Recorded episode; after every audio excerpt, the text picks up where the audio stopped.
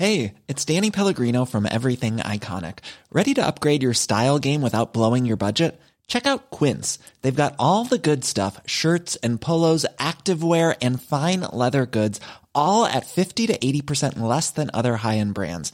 And the best part? They're all about safe, ethical, and responsible manufacturing. Get that luxury vibe without the luxury price tag.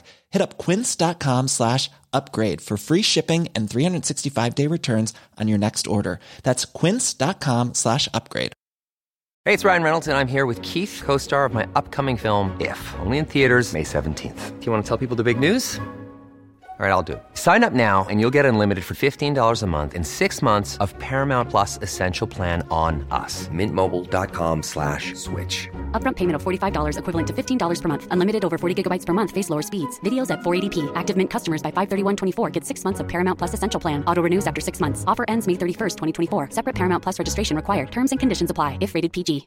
Hey, Dave. Yeah, Randy. Since we founded Bombus, we've always said our socks, underwear, and t-shirts are super soft. Any new ideas? Maybe sublimely soft. Or disgustingly cozy. Wait, what? I got it. Bombas. Absurdly comfortable essentials for yourself And for those facing homelessness. because one purchased equals one donated. Wow, did we just write an ad? Yes. Bombas. Big comfort for everyone. Go to bombas.com slash ACAST and use code ACAST for 20% off your first purchase. Du lytter til en podcast fra TV2. Jeg tror, at hvis du øh, gav prins Joachim og prinsesse Marie valget, hvor vil de helst bo, så vil de sige Danmark og deres villa i Klampenborg, uden tvivl. Men man skal jo også tænke på, hvad bliver det for et liv, de lever der? Og det tror jeg ikke er et, øh, er et særligt tiltrækkende liv, hvis man øh, føler sig kørt ud i periferien af et kongehus. Først flyttede prins Joachim til Paris. Så fik hans børn taget deres royale titler fra sig, og til september rykker han endnu længere væk fra Danmark, når han begynder på et nyt job i Washington.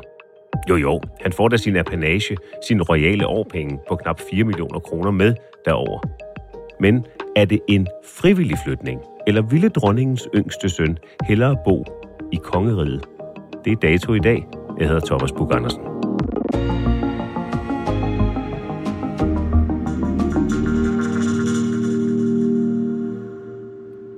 Hvornår skrev du din første historie om det danske kongehus? Jamen, altså, hvis, så skal vi jo sådan helt tilbage. Jamen, jeg tror nærmest, at jeg øh, som ung praktikant på BT i 2005 grillede daværende pressechef Lisem Frederiksen, øh, fordi at øh, vi synes, det var lidt underligt, at kronprinsesse Mary ikke gav interviews til danske blade på det tidspunkt. Der var hun sådan, hun gerne i australsk Vogue og, og, øh, og sådan. Og så kan jeg huske, øh, Lisa Frederiksen, hun, hun plæderede, at øh, Mary havde da også stillet op til et blad, der hed Grønland Nu. Og det var jo også inden for rigsfællesskabet, og dermed har hun også stillet op til dansk presse. Og det var sådan et interview, hvor jeg grillede hende. Men det tror jeg nok har været det første, og så efterfølgende prins Christians fødsel. Så øh, det var alligevel lang tid siden. Så det går nogle år tilbage. Du har skrevet øh, royale historier og kongelige historier, dækket kongehuset, Ja. øh, huset i, i en hel del år efterhånden. Jakob øh, Heinl, som er royal correspondent, eller royal korrespondent hedder det det? Øh, Ja, på- altså det er, jo en, øh, det er jo en titel, ja, vi har jo lånt det lidt fra det, fra det britiske, hvor de jo øh, kalder sig Royal Correspondents, øhm, og så har vi, ja, taget det til Danmark. Royal Correspondent. Vi i den socialdemokratiske gruppe finder det rigtig hensigtsmæssigt, at øh, hans kongelige højhed påtager sig denne opgave. Og Venstre kan i lighed med Socialdemokraterne støtte, at hans kongelige højhed kan modtage årpenge. Moderaterne kan derfor fuldt ud støtte op om beslutningsforslag. I den her uge har Folketinget diskuteret, om prins Joachim må tage sin apanage med til Washington D.C., hvor han i efteråret starter som forsvarsindustriattaché på den danske ambassade. Der står jo i grundloven, hvis man sådan øh, kigger på den, at apanage øh, er noget, man kan få i Danmark. Og hvis man skal have det med til udlandet, så skal man spørge øh, de folkevalgte. Og jeg tror, grunden til, at der altid er sådan lidt mere polemik om øh, prins Joachim her, det er fordi, at man tilbage i, øh, i 2019, da han rejste til Paris, der glemte man, øh, og nu siger jeg sådan glemte i citationstegn, at spørge øh, Folketinget. Og da vi så prøvede øh, at spørge ind til det, nå, så mente man, at det havde karakter af et uddannelsesophold, og så trak man ligesom frem i den her gamle, jamen, da kronprins Frederik, han var, jeg tror, han var på Harvard som ung, om der havde man jo heller ikke spurgt, om han måtte tage sin apanage med til udlandet, så der forsøgte man at dække sig ind under det. Men lynhurtigt stod det jo også klart, at, øh, at regeringen på det tidspunkt også var nødt til at, øh, at få Folketingets godkendelse dengang. Det var jo a walk in the park, så det var også bare øh, om at gøre det, ikke? fordi han får jo øh, de her årpenge, men selvfølgelig gør han det.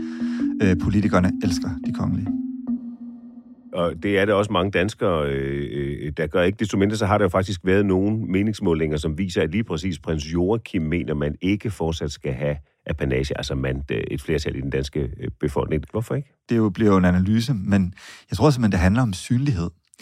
Du skal tænke på, kronprinsesse Mary og kronprins Frederik og dronningen, de stråler uge efter uge i Billedbladets spalter og i andre publikationer hvor øh, der er røde løbere, og de er badet i blitzlys. Og det er jo ikke et sted, prins Joachim og prinsesse Marie er. De lever i det stille. Men altså, der er det også vigtigt at sige, at når jeg taler med kilder i forsvaret osv., så, så roser de jo øh, prins Joachim for at yde en enorm indsats på den danske ambassade i Paris. Så man kan sige, når man lever lidt mere stille og ikke har den der centrale plads i kongehuset, så tror jeg simpelthen, det smitter af på meningsmålingerne, fordi folk ikke kan se, hvad de får for deres penge. Lad os lige kigge lidt mere på apanagen. Han får 330.000 kroner om måneden, det er skattefrit. Det er næsten 4 millioner kroner om året. Hvad er de konkrete opgaver, som prins Joachim har? Altså som kongelig? Ja. Jamen, der, der, der er jo ikke nogen tilbage. Hvis du kigger på prins Joachims kalender på et år, så kan du se, at han optræder øh, for eksempel til øh, nytårstafel. Og øh, så vil jeg også sige, at der har lige været et punkt, hvor jeg var i Aalborg, hvor han var oppe og åbne Forsvarsteknologisk Center. Og det er jo sådan en, en klassisk øh, kongelig opgave.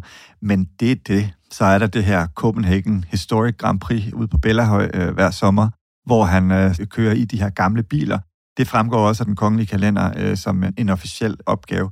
Udover de her opgaver, så har han jo selvfølgelig den vigtige funktion som rigsforstander.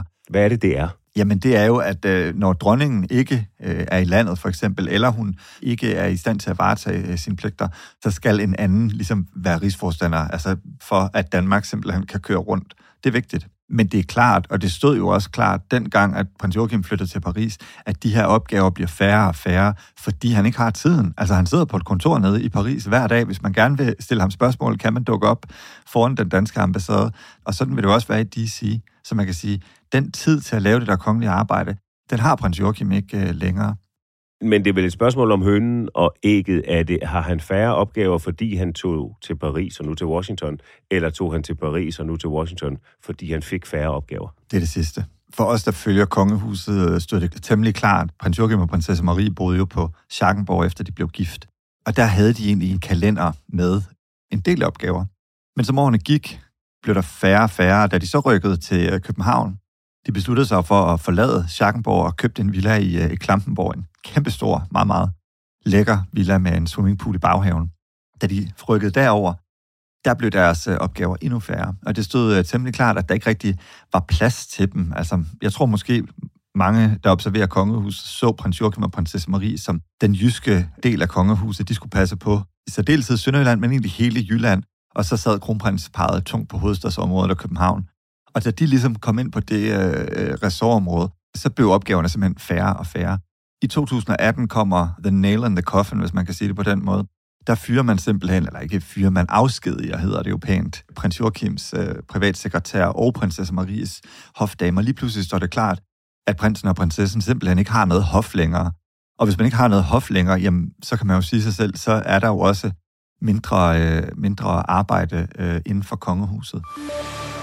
Prins Joachim og hans familie flytter i september til den franske hovedstad Paris. Prinsen er blevet optaget på den højst rangerede lederuddannelse i det franske militær. Det oplyser kongehuset på sin hjemmeside. Og så kom bomben så i 2019. Øh, prinsen og prinsessen rykker til øh, Paris. Og da jeg dækkede det egentlig først, der var det egentlig med nogle helt andre briller, end, øh, end jeg dækkede det nu. Altså dengang, der havde jeg sådan en forestilling om, nu skulle de bare ned og fede den, og det var da også dejligt, og så kunne prinsesse Marie gå på øh, gå til frisør og neglesalon og sidde og øh, pimpe champagne, og det var der ikke særlig meget i. Men lynhurtigt stod det klart for mig, at, øh, at der var sket noget helt andet og meget mere dramatisk. Det går op for Jakob Heinl, da han lander et interview med prins Joachim og prinsesse Marie i Frankrig sommeren 2020. Nogle gange så tog vi sådan nogle chanceture, hvor når så havde vi hørt, at prins Joachim og prinsesse Marie var på Chateau de Cais. De skal jo ud og gå ture i området og så videre, og der ligger sådan en lille by ved siden af, der hedder jeg tror man siger Lusech, der ligger øh, meget, meget tæt på slottet. Og der havde jeg sådan hørt, jamen der gik de tit ned om, øh, om morgenen for at købe croissanter. Og så sætter man egentlig på torvet i den her lille øh, franske by øh, med en fotograf. Og ganske rigtigt, klokken 9 eller andet, øh, kommer de øh, spacerende over øh, torvet, gået hele vejen ned fra, fra, fra slottet, går hånd i hånd, ser meget glad ud. Jeg, jeg spørger så, om jeg ikke må øh, få et interview med dem, øh, inden prins Joachim jo skal starte her på den danske ambassade til efteråret. Og, og det siger de så, ah, det ved de ikke, og det er jo sådan lidt, øh, det skulle man jo egentlig ikke gøre på en anden måde, og, og sådan noget. Men, men de vil lige tænke over det, så hvis vi kunne mødes her igen i morgen, så vil de tage tænkt over det. Og så tænkte jeg, okay, nu krydser jeg fingre, og jeg vil jo gerne vide noget om deres nye liv hernede, og alle sådan nogle ting i Frankrig. Og så dukker jeg op dagen efter, og så siger de, okay, vi kan godt, øh, vi kan godt tale sammen. Og så går vi egentlig en tur dernede, imens vi, uh, imens vi går og taler sammen. Og jeg kredser jo egentlig omkring, hvordan er det for prins Joachim at skifte spor, uh, når man er over 50? Altså, uh... Må jeg starte med dem, prins Joachim? Ja. Altså, det er en ny vej i livet, han går lige pludselig, og meget sådan karrieremålrettet vej. Jeg skal sige, det er aldrig for sent. Men så i løbet af det her interview, så er det jo ligesom om prinsesse Marie presser på. Der er noget, hun gerne vil fortælle, men så alligevel ikke helt. Fordi når prins Joachim taler om sit nye job... Hvis vi går 10 år tilbage i tiden, kunne de så forestille dem, at den her vej vil ske for dem nu? Øh, nej, altså for 10 år siden, der var jeg landmand. Ja, ja. så, så simpelt er det. Så cutter hun ind. Hvorfor så den nye vej? Men det er ikke altid os, der bestemmer. Og, og så, er der, så er der det at sige til det, jamen altså, det er studieophold. Og det hører jeg bare, imens prins Joachim snakker, så hører jeg bare den der, det er ikke altid os, der bestemmer. Jeg tænker, hvorfor har hun? Hvorfor vil hun sige det? Øh, prinsesse Marie, vil de uddybe, når de siger... Øh... Nej, Nej. det er ikke altid os, der bestemmer. Men det vil de ikke uddybe? Nej, det er i orden. Det, det undrer mig. Så lige så snart prins Joachim ligesom er, er færdig, så siger deres kongelighed bliver simpelthen nødt til at øh, bede dem om at uddybe, hvad mener de, når de siger, øh, at det ikke var deres valg? Men de vil ikke uddybe det? Nej. Okay. Jamen, det vil hun ikke uddybe. Og så siger hun så, men jeg synes, det er vigtigt at vide. Og hvad lægger du i det? At de ikke selv har valgt at flytte til Frankrig simpelthen. Prins Joachim sagde det jo egentlig også lidt selv, før jeg blev bevidst om det. Jeg er på mission fra dronningen, sagde han i 2019. Hvor jeg tænkte, det var da sådan en meget storladen måde at, at sige, at man skulle til Frankrig på. Men, men jeg tror sådan set, øh, at det han mente var, jamen det her det er en op, der er ikke plads til os længere i Danmark. Dermed måtte vi, øh, må, måtte vi flytte til et andet land. Men det står mig helt 100% klart den dag i dag, at det ikke var deres eget valg, fordi jeg har jo spurgt efterfølgende mange gange, hvor de helst vil være henne. Ikke? Og prinsesse Marie taler jo altid ekstremt varmt om Danmark, og nærmest sådan romantiserer og idealiserer livet i Danmark. Det var så nemt, det var så dejligt for børnene at være i Danmark, tryg opvækst og sådan nogle ting. Men sådan lå landet ikke, sådan kunne det ikke blive for dem. skal skære igennem det, du siger der, Jakob, at det er din opfattelse, at dronningen har ønsket, at prins Joachim, hans kone og deres børn skulle forlade Danmark? Altså, det er måske lige skarpt nok at stille det op, men jeg vil sige, kræfter i kongehuset, personer i kongehuset, nogen har... Hvad dækker det over? Jamen, det, det, det ved jeg simpelthen ikke. Øh, og jeg synes også, det er vigtigt at, øh, at sige i det her. Vi ved jo kun det, der sådan kommer ud fra officielt hånd, så alt andet er jo analyse og spekulationer. Men ud fra, hvad jeg har beskæftiget mig med, så står det mig ret klart, at det kan godt være, at man ligesom siger, at jeg er på mission for dronningen, men der er jo også andre øh, inde i kongehuset, der er med til at forme, hvordan organisationen skal se ud i fremtiden. Prins Joachim har formentlig en, øh, en okay øh, formue, og med den apanage, han får, så kunne han jo også vælge at blive boende i Danmark og købe sine croissanter øh, i Hellerup i stedet for. Ja, men prins Joachim har et kæmpestort drive. Det så vi også, øh, da han var i forsvaret herhjemme. Han har lyst til at arbejde. Og som jeg også har sagt før, alle i forsvarsmiljøet sætter jo en stor øh, streg under, at han arbejder ekstremt hårdt. Så hvis man ville sidde herhjemme, ikke at lave noget, jamen det kunne man selvfølgelig godt, men det er bare ikke det, prins Joachim vil med sit liv. Og når vi så taler om prins Joachim, så er der jo en episode og en misære, så at sige, som, øh, som vi bliver nødt til at tale om, og det er, da dronningen her i, øh, i efteråret besluttede at tage hans børns prins- og prinsessetitler øh, fra dem med virkning her fra, fra begyndelsen af det her år. Prins Joachim, hvordan har I haft det? Står øh, i afmagt. Men tak for det. Tak for det. Tak. I hvilket omfang kan man sige, at den kontrovers, der er opstået, og den konflikt, der er opstået i kongefamilien, som følge af det, også er blevet forstærket af, at han har været altså boet i Paris, og at kommunikationen selv sagt mellem ham og dronningen har været mindre, fordi der har været øh, i hvert fald 1000 km afstand mellem dem. Jamen, jeg tror, man skal se det hele i en, øh, en, en længere kontekst, og jeg tror, at, øh, Altså, jeg tror egentlig det, som vi talte om øh, før, også det her med, at prins Joachim og prinsesse Maria ikke selv har valgt øh, at flytte til, øh, til Paris. Jeg tror, man skal se det i forlængelse af det, at de på en eller anden måde, øh, at, at det her med titlerne, at øh, deres børns titler, det er dråben, der får bedre til at flyde over. Øh, at de føler sig kastet rundt i organisationen, og nu føler de sig også en form for udstødt. Deres børn føler sig i hvert fald udstødt, øh, siger de. Og man for, altså, de siger jo også helt offentligt, øh, at øh, kommunikationen er brudt sammen. Der er ingen kontakt, hverken med kronprinsparet eller dronningen, øh, midt i den her krise.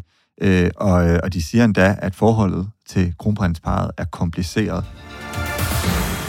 Prins Joachim stopper som forsvarsattaché på ambassaden i Paris til sommer. Når kontrakten udløber, bliver prinseparet ikke boende i Frankrig, fortæller prins Joachim, som dog ikke vil sige klart, om de så vil flytte til Danmark. Det lå så i kortene, at jobbet i Paris havde sin udløbsdato. Så har det længe været spekuleret i, hvor, hvor skulle han så hen? Jeg er så spændt på, hvor de skal hen. Ja, men det er for tidligt at sige. Det var faktisk dig, øh, der kunne øh, breake historien, som vi siger i, på journalistsprog, om at han skulle til Washington. Hvordan kom du på sporet af den historie? det, kan man jo, det kan jeg jo ikke afsløre. Men, men jeg følte mig temmelig sikker i min sag, øh, da jeg skrev historien. Det, jeg har min kilder. I dag har vi fået svaret på, hvad prins Joachim skal lave, når hans job som assisterende forsvarsattaché på den danske ambassade i Paris ophører om få måneder. Det han skal være, øh, prins Joachim, det er forsvarsindustriattaché i Washington D.C. Hvad er det, han skal lave? Jamen altså, han skal jo være et slags bindeled mellem det amerikanske og det danske forsvar, skal jo trække på sit uh, netværk øh, og, øh, og sin viden inden for forsvaret. Det er jo det, han øh, øh, på sin vis også har gjort i Paris i, i de sidste tre år, så det er sådan ligesom en forlængelse af det job. Men jeg tror for at være helt ærlig også, at der var mange i forsvarsmiljøet, som blev lidt overrasket øh, over, at det her det skulle ske nu. Jeg tror, der var mange, der forventede, øh, at han måske ville tage et år til dernede. Så der er jo sådan et eller andet, hvorfor skulle det lige være nu, øh, de skulle til Washington? For man må også konstatere, at Washington er langt længere væk øh, fra Danmarks grænser i, i kølvandet på en historisk krise i det danske kongehus. Men formentlig også en mere central post, end at være forsvarsattaché i Paris. Ja. Og så er vi tilbage ved det, som er anledning til, at vi taler om det nu, nemlig apanagen og beslutningen om, at øh, han får sin apanage med, som det hedder, uden for riget eller uden for landet, mens han er i Washington. Han kunne jo sådan set vælge at få løn ja. som forsvarsindustri-attaché. Og jeg tror, han ville gøre klogt i at gøre det, faktisk. Ikke? Men hvorfor tror du, han vælger ikke at gøre det? Jamen, det er et godt spørgsmål. Altså, jeg tror, der er noget øh, tilknytning til kongehuset også i de der penge apanagen hænger sammen med, at man har en temmelig central plads i kongehuset, og hvis man så siger nej til den, så, øh, så står man måske også i virkeligheden øh, ude i kulden. Men man må bare sige på baggrund af de mange meningsmålinger, øh, der har været øh, omkring prins Joachims apanage, jeg tænker simpelthen, at han vil øh, gøre klogt i at sige, ved du hvad, jeg tager lønnen som forsvarsindustriattaché, der følger formentlig også en øh, passende bolig med, når man øh, rykker til øh, Washington og så frasiger jeg mig min apanage. Man kan jo endda måske gøre det i øh, et begrænset tidsrum, så man ikke på en eller anden måde afskriver hele sin, øh, sit eksistensgrundlag i resten af livet.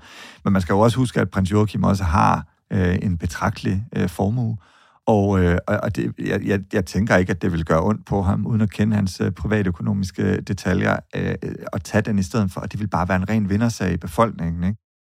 Jakob Heinle, tror du, prins Joachim føler sig presset til at forlade Danmark, altså ikke vende tilbage til Danmark fra Paris?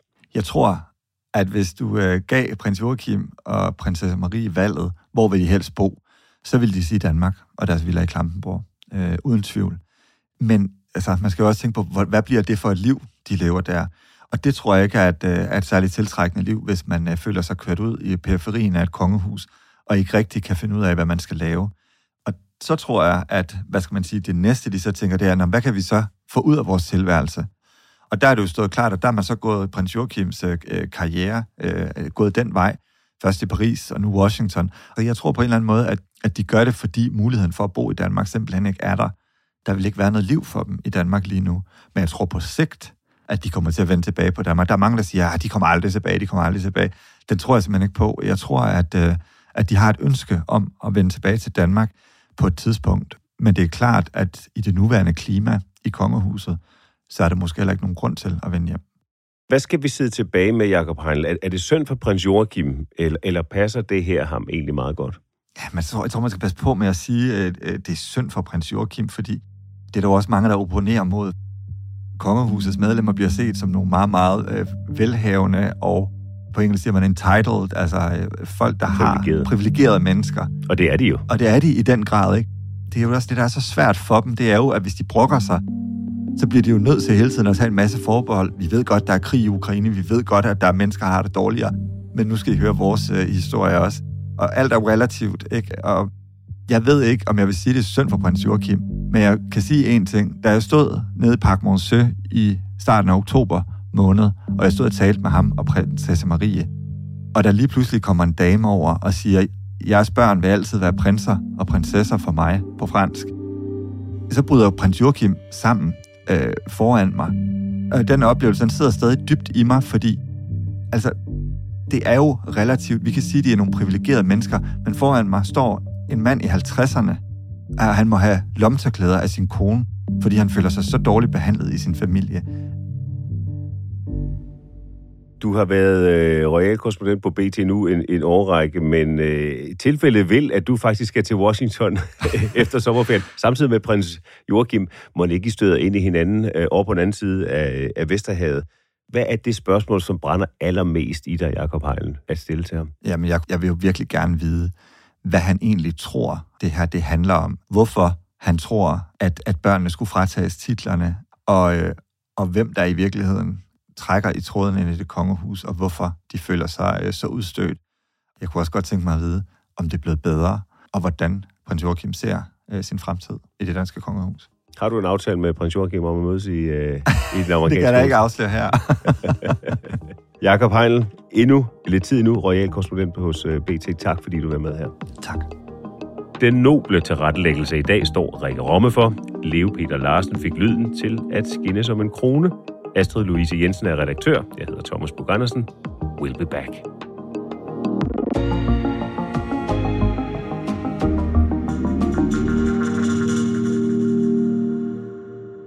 Lyttet til en podcast fra TV2.